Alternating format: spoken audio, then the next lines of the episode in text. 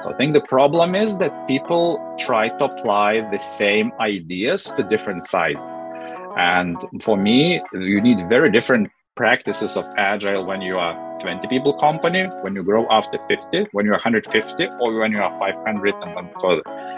For some reason, people try to use don't look at the context and use what works for 500 people company in a 20 people organization or vice versa. What works in 50 people organization try to apply to 500 people organization and the context and the size really matters. You have to be very very cautious about that. Hey everyone, and welcome to For the Love of Product, brought to you by the Product Led Alliance. I'll be your host, Tiana Hanson Drury, Chief Product Officer at Mina Technologies and all around passionate product aficionado. Each episode, we'll be looking at the head and the heart behind product led growth, the passion and the practice of product. And we'll be picking the brains of seasoned CPOs and heads of products, as well as visionary founders and investors getting their inside stories. Enjoy! And welcome to another episode of For the Love of Product. I am thrilled today to have um, a local London uh, fintech uh, chief product officer. His name is Vaidas uh. And Vaidas brings a wealth of experience gained in different product management, strategy, and delivery roles across fintech, SME banking, software as a service, and banking as a service. He currently is the chief product officer at Uncapped. He is the previous head of Revolut business at Revolut He's also acted as product director at Railsbank and then was the founder and CEO of WaraPay and the product manager owner at Adform. Vaidas, thank you so much for joining us today. Are you are you zooming in from London? Uh, hello, thanks for having me here. Yes, I'm calling in from London. well, we're happy to have you, and we can report to everyone listening. It's one of those rare days where London is actually sunny. So um, with that, let's jump right in. And I I'd love to uh, I'd love to just start with you know the way that I kind of conceptualize you. So we first met on a discussion panel. Um, and I remember walking away thinking like, okay, Vaidas is like the scale guy. Like he's good at scaling teams. He's good at scaling things. Um, what do you think when you hear me characterize you that way? Does it meet the way that you think about yourself? Yeah, I think so. Uh, uh, this is one of my passions, and uh, what I think, at least in the last two two, two roles, uh, found to be good at. You know, joining uh, Revolut and running Revolut business. So when I joined, it was seventy people plus, and we scaled to one hundred fifty. It's a cross-functional product department, and probably everyone knows that Revolut is is known for its fast product delivery so I think uh, I, I, found my spot there. I excelled there, and I, now I'm thinking how to reuse those experiences, good and bad. Of course, there's always mistakes to, to learn from, but uh, to take the good things and and talk about that more, share about that more, and help uh, others, uh, and of course myself in other jobs to to use those experiences. Fantastic. Well, I know that today we're going to definitely double click on some of those scaling journey uh, learnings. And actually, you've done a fantastic piece of content that's out there. We'll put in the show notes um, where you kind of give your secret sauce on how you look at scaling uh, product teams during the hyper growth stage, which is something that lots of people will find useful, I think. Um, so before we dive into that, let's talk a little bit about you and your journey. So uh, in the intro, I gave a bit of the different stops along your your leadership journey.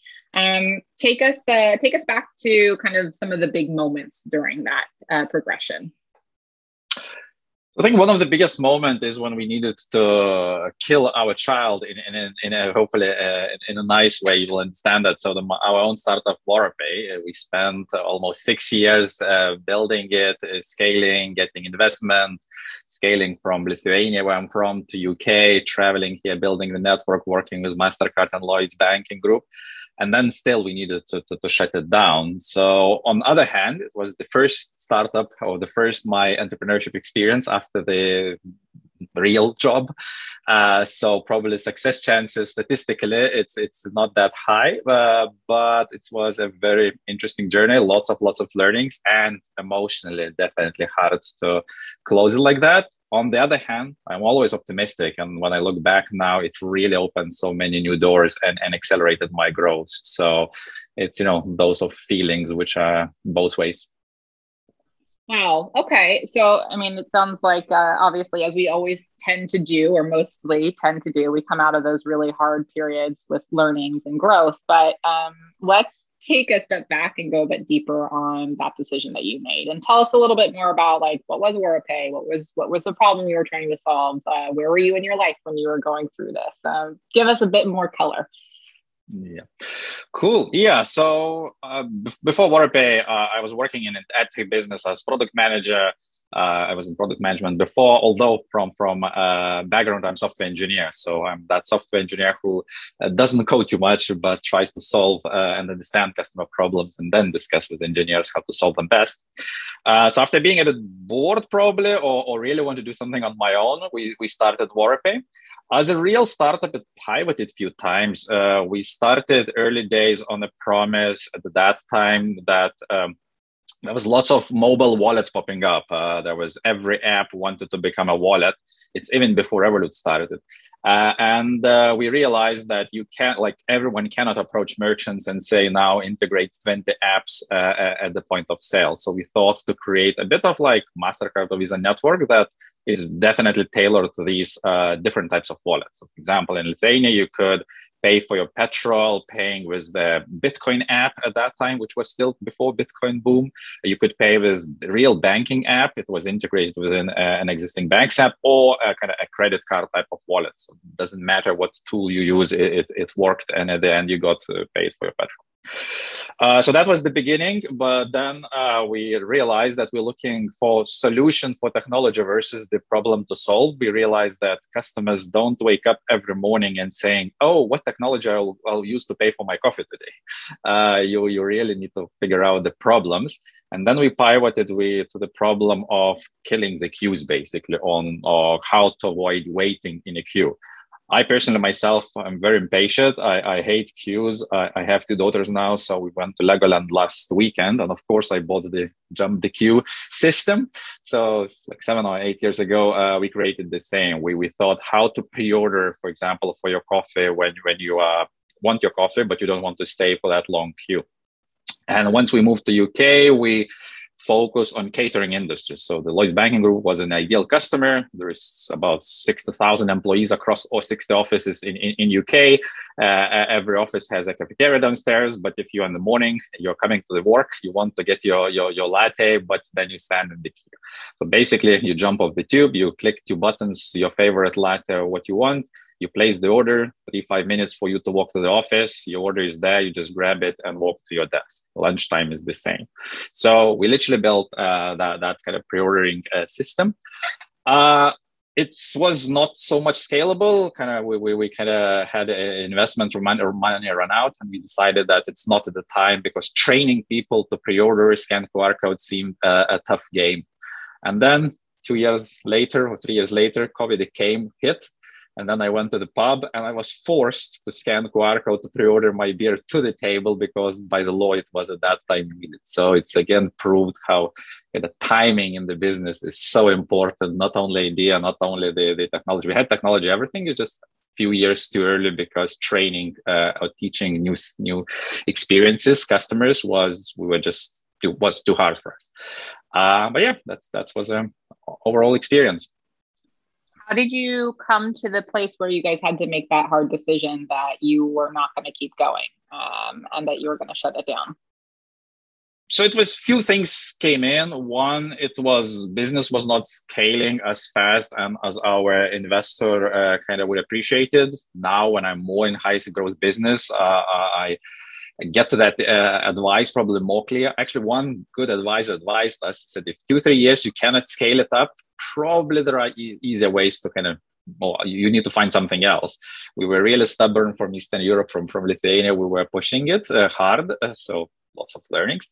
Another side, it was also actually uh, maybe another part of the story. Our original uh, shareholder setup was not the best. Uh, in a sense, we had one passive investor slash kind of founder, and that person then started uh, thinking that maybe he wants to keep control and kind of build it without any kind of uh, uh, extra spend. So that was both kind of a tense situation that business is not growing nice, plus uh, internal a bit shareholder disagreements. and uh, there was about a year going back and forth and then we decided to stop i think going backwards to be honest uh, the only one thing i regret that i did not we did not split one year earlier because last year it was not um, the most fun and it didn't go anywhere anyway. So i know there's always this tendency you need to push you have to be persistent uh, and that type of thought.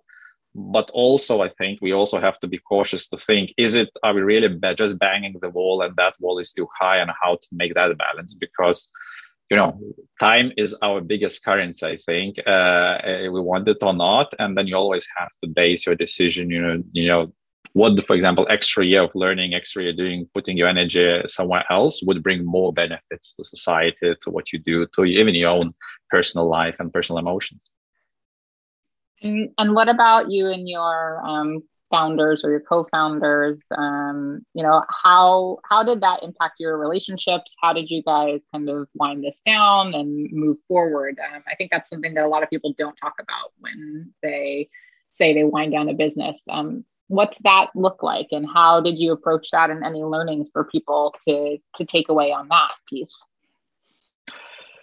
So I think it's always starts how you run you know with your life day to day because if you're really honest transparent if you respect people then bad things happen in life you'd still talk to people and they still understand you they trust you continue trusting you. Uh, if you try of course to hide something you know think only about business don't have emotional attachment then probably is much much harder. So in our case except that one was that one stakeholder or uh, founder that, that that was not the most helpful uh, so we don't keep in contact with him. But then the rest my other co-founder uh, kind of spin off another business and now exited it, sold it to SumUp, and we continue keeping relationship and we keep in touch. And uh, when I'm in Lithuania, we, we, we meet and talk. Other CTO, my CTO that I brought, actually I brought him to Railsbank, so he followed me to another uh, journey, and we together built a R&D center in Lithuania in source development, and now you know Railsbank is one billion worth company, so he, we together were in the early days of that. Um, with uh, uh, yeah other we work with small company, of course, five, seven people, but with, with our partner in UK, Richard, actually, we are meeting next week uh, for, for beers because we build, of course, nice network here and, and him. So when I moved here, he's one of the persons I, I, I have here.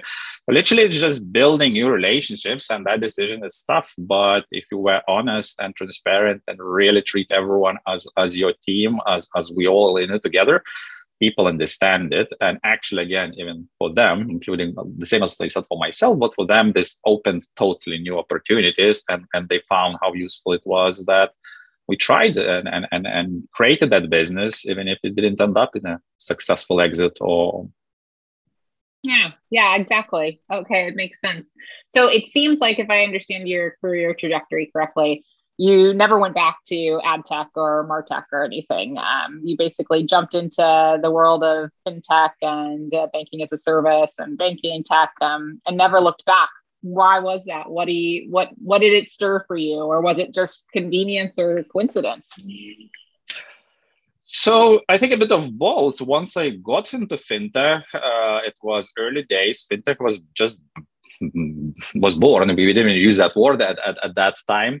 Uh, so i think i was on early days and it was so interesting to see all these new technologies and changes you know how big kind of visa and mastercard kind of loses that battle how all kind of new payment schemes are even kind of real-time payment schemes are, are developing and then all the other uh, infrastructure around it was Currencycloud or as, as a kind of solution like Nigel Verdon founded first and then moved to build Railsbank. So working next to him and understanding that and being part of that was, is, was really exciting.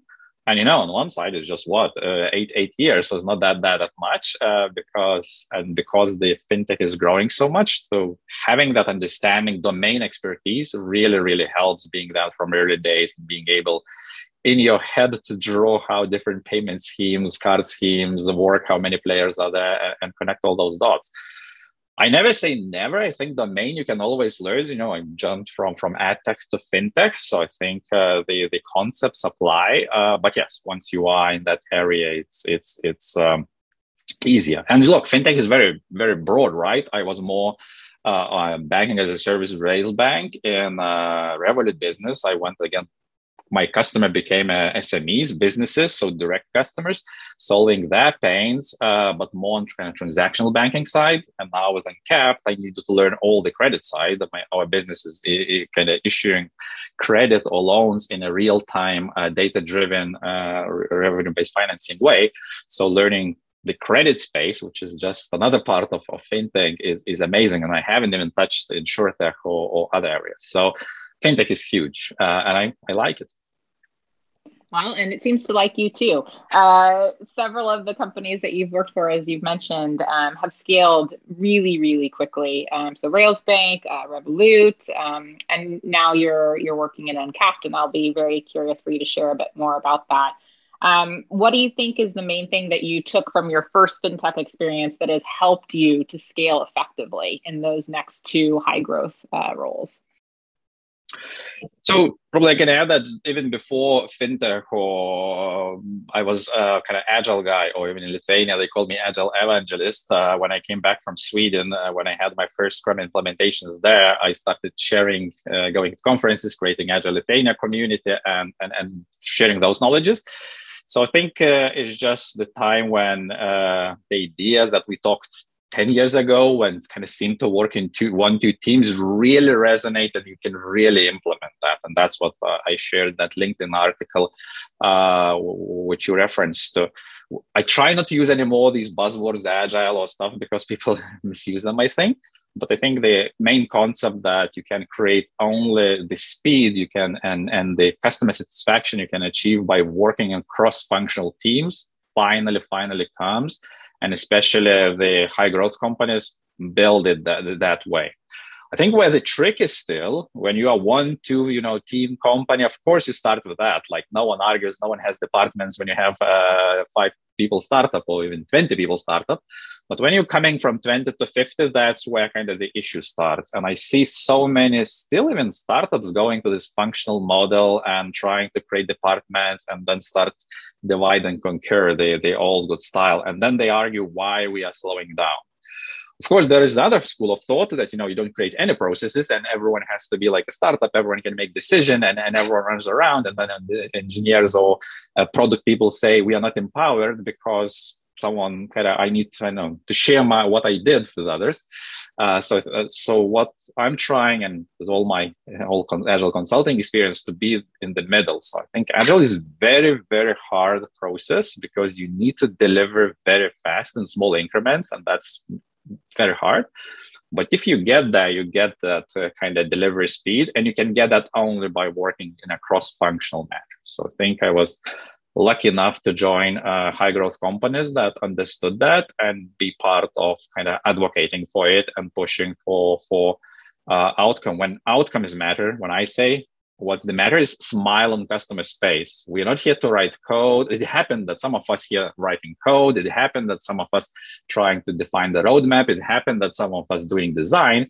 But what matters as a kind of sport team in a sense you either win the game or lose the game. So here either customers puts a smile on their face and most often they pay money for you for that uh, because you provide them value or they don't. And and then you stop arguing do i like this button or, or, or where to move things? You see did they solve the problem? And did customer vote for that with their wallets what trends or pieces of agile have you found did not work throughout uh, your experience? Um, versus which ones have you found to be the most successful? Because agile as you say encompasses a lot of things and it works for different companies based on different conditions. So what have you said eh, this is this might sound nice or this might be popular from a buzzword perspective but it hasn't really worked for you so I think the point is that every one of us has a very different definition of agile. If you go to Agile Manifesto, it's just for statements which everyone can interpret in 20 different ways. So uh, uh, that's why I think this question is a bit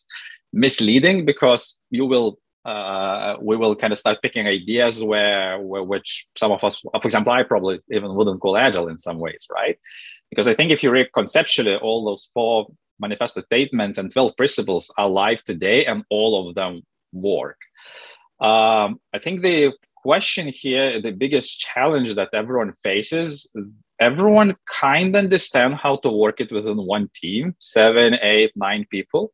But then when you start splitting to two teams, when you start splitting to 10 teams, that's where the issue starts because uh, there is not yet enough maturity to understand that within team, within different teams. Even if you read the books of, of, of uh, you know, Inspire now, yes, Martin argues that teams has to be cross-functional, but how to organize that when you have, for example, in Revolut business, you have 100 plus people, they have to define unified experience. So if I'm a Revolut business customer, I should not understand that that was product was created by 10 different teams uh, how that then team still still wants to be imp- or has to feel empowered when they have to comply to, for example, our uh, coding uh, design guidelines or kind of usability because you cannot provide similar features in three different ways, right?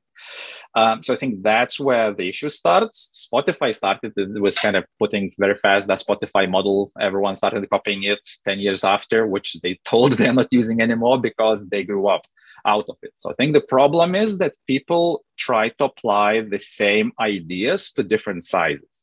And for me, you need very different practices of agile when you are 20 people company, when you grow after 50, when you're 150, or when you are 500 and then further. For some reason, people try to use don't look at the context and use what works for 500 people company in a 20 people organization or vice versa. What works in 50 people organization try to apply to 500 people organization and the context and the size really matters. You have to be very very cautious about that I believe that you guys are working on scaling uh, agile now. Do you want to talk a little bit about you know your process and what you guys are thinking about at Uncapped? Um, might be helpful for other people listening. Yeah. So uh, yeah, the way we I think I, borrowed most from that from from Revolut and now bring in, and then kind of connects to the agile. I think the underlying principles you have to create a cross-functional teams that uh, have uh, decision being empowered and some area to own. The question is how to slice the product, as, uh, because there is no right or wrong answer. You can slice every product hundred different ways. There's always gray lines. There will always be overlap. So, so I think my, my key key point is always to explain to the team there is no likely alliance. It's not like we as a team own only I know payments or only onboarding. There will always be interacting areas. But anyway, in, in, in essence, you need to create these cross-functional teams that own some area. How you slide that, that, that, that doesn't matter. Then the second question is, you know, who still makes decisions? And I think we sometimes go too fast, too far to that uh, kind of bit kindergarten moment. Everyone is empowered. Everyone needs to talk. Everyone wants to make decision. And that brings slowness. For example, I was working in Sweden and, and, and studying for a few years. They love consensus. And I, as, as an Eastern European, I was so frustrated about that when you kind of people nod in the room and then it seems they didn't agree. They just agreed that they might think about that and you have to get the consensus but that slows down many things. So still who is decision maker right? You need to understand that and agree. And i like that when people really understand that we all have different responsibilities uh, and we need to listen to everyone's experiences and ideas but then product owner still makes a final judgment call on, on, on the roadmap decisions. The uh, chief of engineer or who's your engineering lead on the engineering decision design chief of design or designer on design decisions uh, that, that's why I think where, where, where the magic happens because you need to involve everyone and listen and challenge, but then you have to have to make decisions very fast. So the way we organize the teams is we put lots of uh, uh, responsibility on product owner, we call them, or product manager, and we tend to look at them as little CEO of startups. So you own lots of things from process to business to team management even, and you kind of manage that cross-functional team. You could argue it's a bit different than Scrum model, where they have product owner as part of the team and then Scrum Master doing the process. So, so there is debate there. But I found if you put more kind of responsibility on a business side, then you really focus on business results. Unless again, your product would be very, you know, R&D engineering product, then this could be different. But I'm talking more on consumer side side products. So that helps. Uh, and and then when you have these cross-functional teams, you need to create processes that sync them in and explain to people that that syncing is not losing my empowerment or my or my autonomy. I need to spend time now to explain what my team is working, what are my team's plans, so that I could sync and adjust with other teams because I can tell you they will overlap and they will influence each other. So, not to be saying even my own autonomous team. No, you might listen to what other teams, product owner or the engineer says, and you might think about that and change then your team's decision because they have to go go go in sync. So in that article, I wrote a few kind of uh, weekly or bi-weekly meetings that we hold. We explain what's the reason of each of that. We still need to talk to every employee why it's not bureaucracy and why it's needed and what's the value out of it. Uh, but they're getting there uh, bit by bit. Um, as an example, I could tell, for example, engineers stopped liking demo, which for me it, it, seems it's an amazing meeting when you show your results every two weeks. But they started feeling it's a report to kind of some listening, and then you figuring out okay how we can make that uh, event that's really about understanding what other teams are doing and sharing what your team is doing so that when you're making further decisions you are informed and you're not uh, local optimizing for local optimum. You have in mind the bigger picture the how your work interacts with others. Excellent. Do you think you're saying earlier on that you know you encourage your teams to remember there's not one right way to slice the product right um, you can cut it, as you said, in a number of different ways. Do you think there's signs that say, yeah, this is a good, this we've thought about this in a good way, like this is going to be um, successful for what we need to deliver against the business goals and the company vision right now? Or is it is it too individualistic per company for you to really say, yeah, here's some good indicators? What I learned, I think it does not matter too much how you slice, because as I said, there's many ways. The, the, the question is, does it help you the most effective way to achieve business objectives, the way you define them? Do you do OKRs? Do you do KPIs? So really what the outcome as a company we want to achieve, and then does then every team can meaningfully explain how they contribute to, towards that. Uh, so I think that that's the most important because too often uh, we organize teams based on software architecture or existing product architecture. How if we have I don't know five menu items, so we'll organize five teams about those five main major menu items in our product, and then they kind of deal in, internally. But things change fast, especially in startup. You know, if you change the, your strategy, if your OKRs quarterly changed, is that structure still the most optimal to achieve the, those results? Of course, there are caveats. I think we always, uh, I don't know why, still inclined to split teams by um, kind of uh, technical layers. So we really want to do as much as you can to avoid creating platform teams or kind of backend teams unless it's a really good specific reason or you already have five ten teams that you really need a service teams towards those if I have three C3 teams and then one of them is platform team for me, that's usually too early to create it. So, so again, people read those books that, you know, there are, for example, a team as a service to other teams and, and but then they implement that while they are only two teams. And, and, and in that sense, I think it doesn't work. So two maybe advices, as I said, one is to look at objectives of the company and does this organizational structure really, really still uh, solves it? And second, don't uh, create too early those platform services teams because if you read bigger companies experiences they have them but if you are one two three teams organization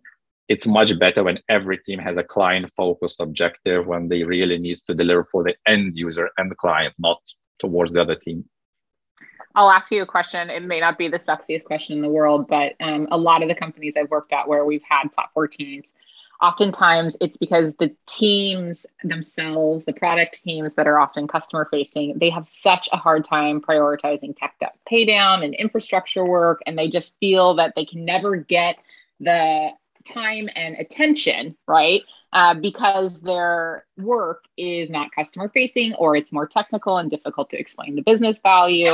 Um, what advice would you give to people who you know are are working with their platform teams and saying or you know their platform team members i should say and saying we want to embed you within the actual product teams because this will help you do x. What would you say there? How would you pitch them?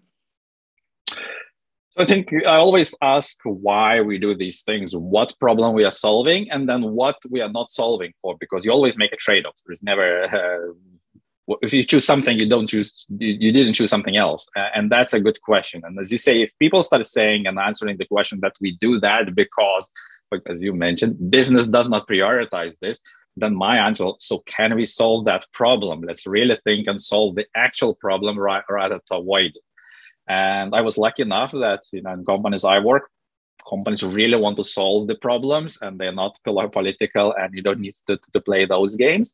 So once you start saying if that's the problem let's solve it why we are not having time? So for example again Uncapped you know we our engineering team we still have functions. So every function has their own uh, kind of debt backlog. So engineering design operations has their own technical debt backlog which is not what we're doing on, on the product side and then they are incentivized themselves to prioritize that. And in our case every second so bi-weekly uh, once in two weeks one day is off backlog work. So we don't you don't work basically for your product owner anymore. You more working whatever within your function. And then with your backend engineers front-end engineers uh, designers you need to agree what are top issues we want to solve.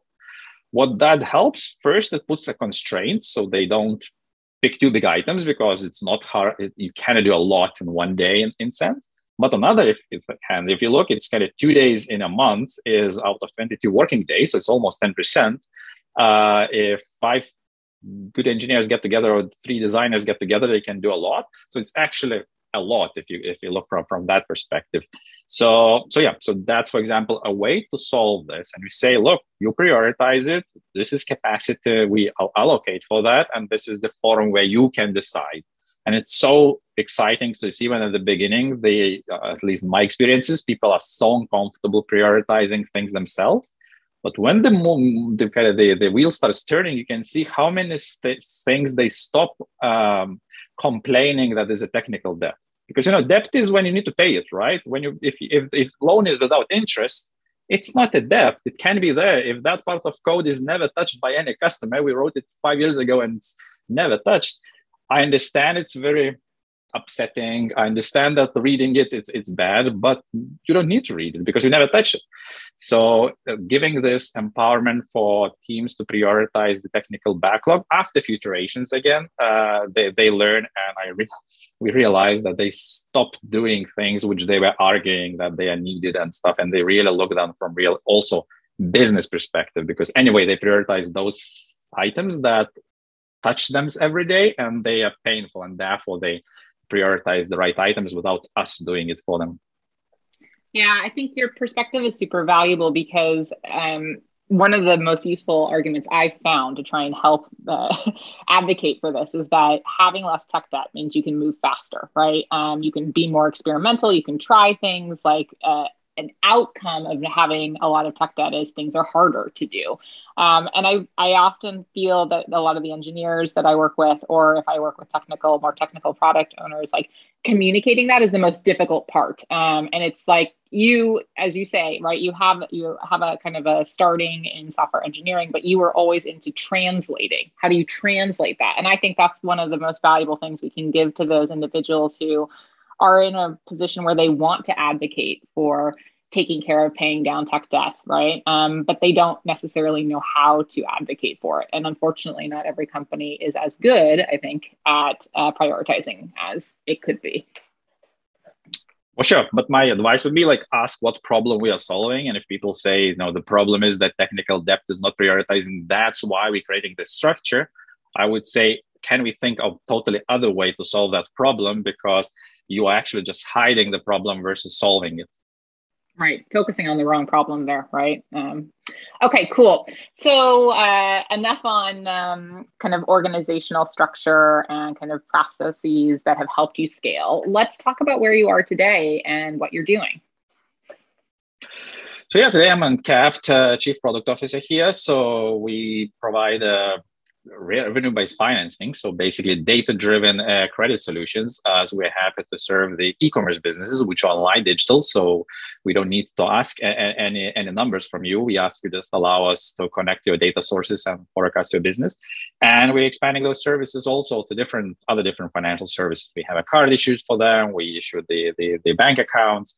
Uh, we're launching different geographical markets. So it's an exciting time to build one more fintech we have a lot of listeners um, on for the love of product that are startup um, and they're startup founders and they may be looking at taking on funding. So explain to potential customers who are listening what's the difference between you know uncapped versus a more traditional financing um, or growth model? Yeah, so one of our USPs is uh, that even if you're looking for VC funding, that's great, but part of it you can uh, get through uh, uh, different type of funding. For example, ours are RBF, and therefore to dilute less uh, uh, and you know, go faster. The same with other other would be venture debt, right? So our customer our customer segment or where we serve the best is if you are SaaS business or e-commerce business where you can predict uh, and you have already a bit of history of trading. It means by data we can predict how your business will grow, but you need uh, finances, for example, to buy the inventory, right? If you're e-commerce business, you need pay uh, someone in China, then they ship it, then only sell it, and only then revenue comes in. So to, to, to cover that gap, or if you're SaaS businesses, you can see that this is the, how fast my subscriptions are growing. If I add more to marketing, then, then I could grow it fast and I'll, I'll get the payback period. So those businesses that are growing, that can prove these numbers that uh, the issue is current cash constraints, uh, they can go to uncap.com. Basically, they only ask to make connections to the systems that they use. If, if their shop is on Shopify, they connect that account, they connect the bank through open banking, they connect their marketing platform, we pull the data and based on that data we making a forecast basically of your business behind the scenes we were now working how to expose that forecast for you because it's i think a valuable information even you would like to as a customer would like to have based on that forecast uh, we measure the risk uh, and, and uh, advance your funds uh, the most also exciting that if, as we're real fintech, uh, we give you a card to use those. We don't ask any manual kind of payments. Everything's automatically connected from your account. So you don't need to remember every Friday to pay back your debt. Every, all the money moves automatically and you can see that on the platform. Fantastic. And I think you guys did, um, was it Series B round last year or? It was 80 million Series A last year. So series A. We're okay. looking, so we're looking for Series B. Okay, so 80 million Series A. Um, and what did you guys plan to do with that, and how has that gone? Um, it sounds like you guys will be going into another funding raise uh, round soon, but tell us how it's going. So it was, uh, yeah, we, we used that money to grow the team. So we, we grew for to 100 plus uh, people throughout last year. We uh, grew our lending numbers also six times and, and, and revenue. So we invested a lot in, in our credit and underwriting platform. But on side, as I mentioned, we build those uh, banking services. So we were thinking what else financial needs we can serve uh, to our e-commerce businesses uh, as a customers. And we believe that challenger banks uh, like uh, Revolut Business or mm, if it's United States, Ramp or Brex are more generic uh, banks. As long as you don't want to um, go to the branch and, and, and transact, you use them. But uh, because market is growing and e-commerce is the biggest audience and the biggest um, um, vertical serving that specific vertical needs understanding uh, their pains and solving them. So we believe there is a good place for really niche play, niche player when 40% is a big niche uh, but a tailored player uh, for e-commerce digital businesses that we can do even better than generic ones and what made you most excited to join Uncapped? Right, you'd had a lot of success. Uh, you'd come, I think, most recently, you'd had some pretty large success at Revolut. Um, so, what attracted you to Uncapped? So, few three things which I always look when when I'm looking uh, into either joining or when changing the job. So, I think first, of course, is the product. What we are building does it solve a real problem?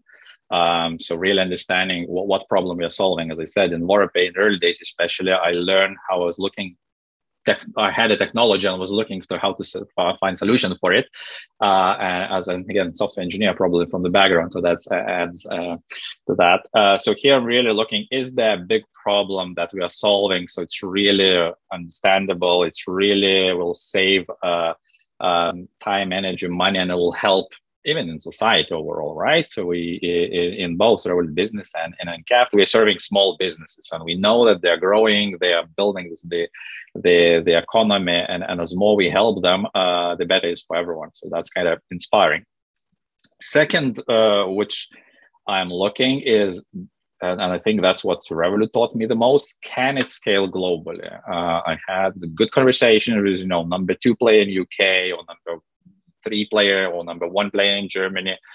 But if you're really constrained within one country, it, it's great. It's a great business. But I think I'm I'm always aspirationally looking for what we can build that can scale globally because that's where the magic is that's where technology uh, uh, is, is, is the key to power those type of decisions and again in fintech is really hard because we all know financial uh, systems are regulated and therefore figuring out how to break these uh, borders which does not exist in the digital world but they exist in the physical world and the regulated world especially is exciting and last but not least, of course, is the team and the culture and how we are going to build. Right. Uh, uh, as I said, I, I really, in Vorpay and my team, I really believe in transparency and getting people on board and, and, and getting to follow follow you and in a good way and, and, and be inclusive and hopefully to get more, you know, uh, different cultures and different uh, backgrounds people in uh, and for me, that that's uh, very important when I'm choosing and talking to the company. That's just honestly, again, was one of the reasons why I, after a year and a half, I decided to, to, to, to leave Revolut. I mean, it's an amazing company.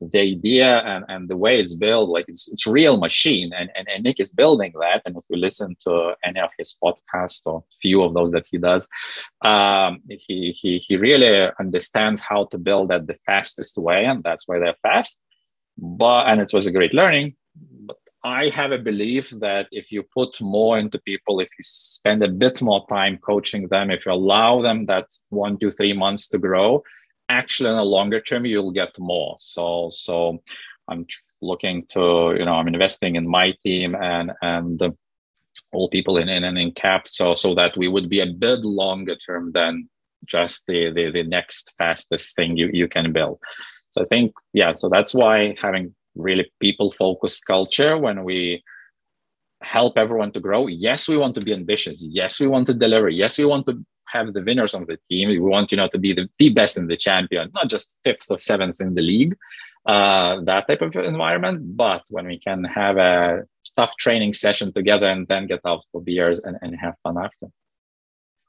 Yeah, I I think your point is very topical right now, right, with the Great Resignation, um, and people needing to and advocating for, in certain cases, making decisions that prioritize the long term over the short term. Um, and how do you think about that for employee development and creating and retaining really high performing teams? Um, outside of kind of that inclusion and working to make sure that you're bringing in a diverse set of team members um, to to be on the the roster you know there's one other area that is particularly i think a passion point for you when you're looking at potential hiring. Um, and talk to us a little bit about you know what what that is and why that is. So especially when i talk about product people i always uh, emphasize that a of course i want them to think about us as entrepreneurs. And ideally if they have been entrepreneur or they tried or been close to decision making in early stage companies, that's a huge plus because especially if you were, I know, I mean, a CEO or founder, and if you had to manage a bank account, uh, your mindset, your look to the world changes a lot. And it does both. On one side, as we just discussed, it can force you to be brutal, direct, and, and very much optimize just short term revenues because you need to, to pay. So there's always negative side. But on positive side, you usually really try to understand the customer needs and to really solve the problem instead of just to optimize because I'm that part of, of, of the organization. So that's why I like this comparison of product owner, product manager, how you call it, as a CEO of a small startup. And um, really having that entrepreneurship mindset and ownership of the end result and therefore kind of managing and getting the team again as an empowered team. Uh, when i was discussing with my other with my few colleagues that that article they said yeah but what happens if then as the ceo becomes just a dictatorship and he tells she tells what to do? And i said yes that's the threat of this type of organization. You can implement any well, organizational structure right and wrong. So if, if, if, as a CEO or as a startup founder, if you don't think that your team has to be empowered and you want to listen to them, I mean, again, probably it works, but not in, in, in my world and not what I would advise for. Um, but yeah, having that that that scale is, is so important. So therefore, again, we started this talk, uh, spending six years, six years in WarriorPay. It was painful. It was lots of learnings, but I think it gave me so much to, to come to any company and always take the ownership. I, even if I'm not a founder, uh, my wife tells that why does you care about it too much? It's it's not your company, but I cannot help myself. Any company I'm, I'm trying to solve it as as mine because I think that's what good entrepreneurs are. They always trying to do best uh, and, and, to solve kind to, to solve the customer problems so we deliver what we promised to them. Yeah and act with the founder mindset to to act on the best behavior of the business so. Um, okay Vaidas, this has been such a pleasure to chat. Uh, we are getting to that point of the show where i'm going to ask you my favorite question that i ask everyone which is if there was a museum in the world that was dedicated to the most important products what do you think should be in that museum and why and I can be quite quite open of, of the thought. Uh, you you have specific definition of the product you can be like very open on the thought. I, am we've had someone say a piece of driftwood. We've had birth control. We've had everything here. So uh, I think what is most important about this is what do you think is important contributions that have come through product? You can define product.